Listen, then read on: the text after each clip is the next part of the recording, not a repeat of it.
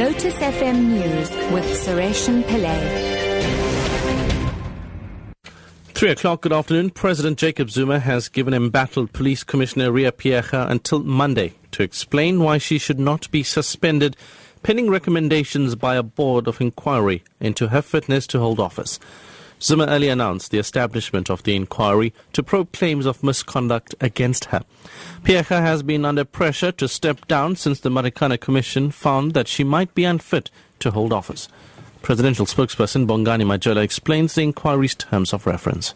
The Board of Inquiry shall inquire into whether the National Commissioner, acting together with the other leadership of the South African Police Service or alone, misled the Commission by concealing that it had made the decision to implement a tactical option on 15 August 2012 the remarks by the National Commissioner at the SAPS parade on 17 August 2012 will have been understood to be an unqualified endorsement of the police action. The reports prepared by the National Commissioner for the President of the Republic on 16 August 2012 were deliberately amended to conceal the fact that there were two shooting incidents. The Supreme Court of Appeal will hear the state's appeal against former Paralympian Oscar Pistorius' conviction on November the 3rd. A panel of five judges will hear the appeal. Pistorius was acquitted of murder by the High Court in Pretoria last September, but convicted of culpable homicide for shooting dead Reeva Steenkamp in 2013. He was sentenced to five years in prison. Last month, Pistorius was set to be released on correctional supervision. However, Justice and Correctional Services Minister Michael Masutha suspended the decision. Government committed over two and a half billion rand to job creation projects through the Jobs Fund in the last four years.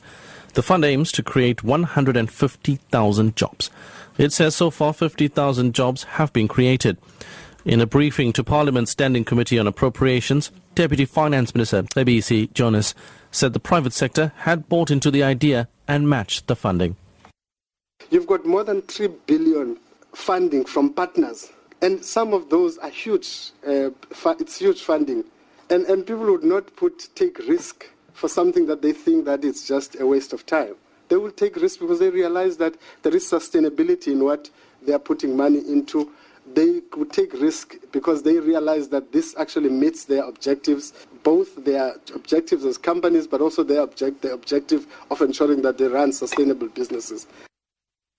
And finally, the United Nations Refugee Agency has warned that European plans to relocate thousands of migrants will not be enough to tackle the crisis.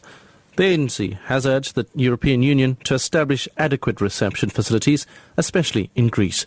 UNHCR spokesperson Ralph Grunet.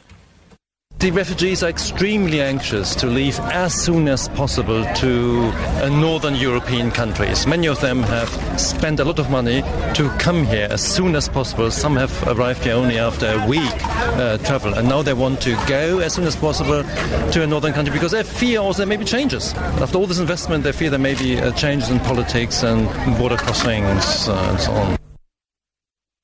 Top story at 3 o'clock. President Jacob Zuma has given embattled police commissioner Ria Phiyega until Monday to explain why she should not be suspended pending recommendations by a board of inquiry into her fitness to hold office. I'm Suresh Pillay, back at 4. Drive.